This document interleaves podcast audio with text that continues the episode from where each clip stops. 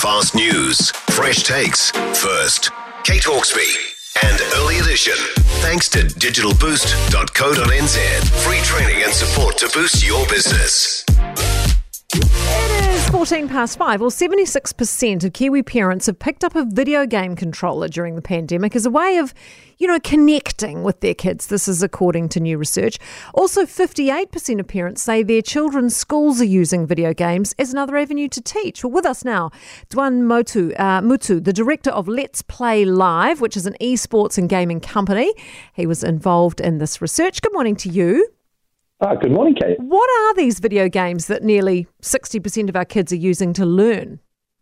Well, look, most of them um, have education based. So when we look at um, Sumdog, for example, that's one that they use in schools for mathematics now. So a lot of the, the learning is digital, as we know, um, and a lot of them come with gamification. And part of that, um, we believe, is that really most of the youth are enjoying video games in the pastime, and the research backs that up. And then the best way to interact um, in the education pursuit is to gamify the uh, education. Wow. And that's a good way for them to learn, I guess, because it's so engaging, right? It's so engaging, and it's also normalised. If we think about it, we look at the research here 92% um, of households in New Zealand have video games, and actually over 75% of households have two or more gaming devices. So we're talking about something that's very normalised across everyday life in New Zealand and, of course, across the world, but certainly in New Zealand with this research. And therefore, it makes it a lot more easy for um, the young ones to be able to jump in and learn this way.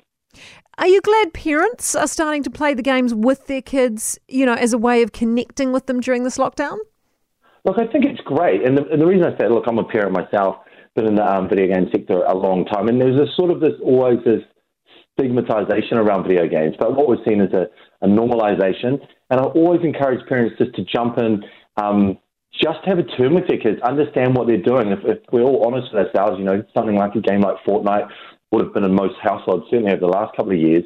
Being able to jump in and understand that language, being able to talk to them is very, very good. And what we see is a lot more about the social connection where um, certainly in my household, and, and, we see this with the research, is that they're using this as a forum to connect with their peers that they can't actually see at the moment. So it's a great way to play and be social at the same time. That's a really good point. Very true, actually, isn't it? Thanks very much for being with us this morning, Dwan. Really appreciate it. Dwan Mutu, uh, director of Let's Play Live. It's obviously a terrible parent because I just spent my time saying, get off Fortnite, get off Fortnite, begging them to get off Fortnite rather than hopping on it myself.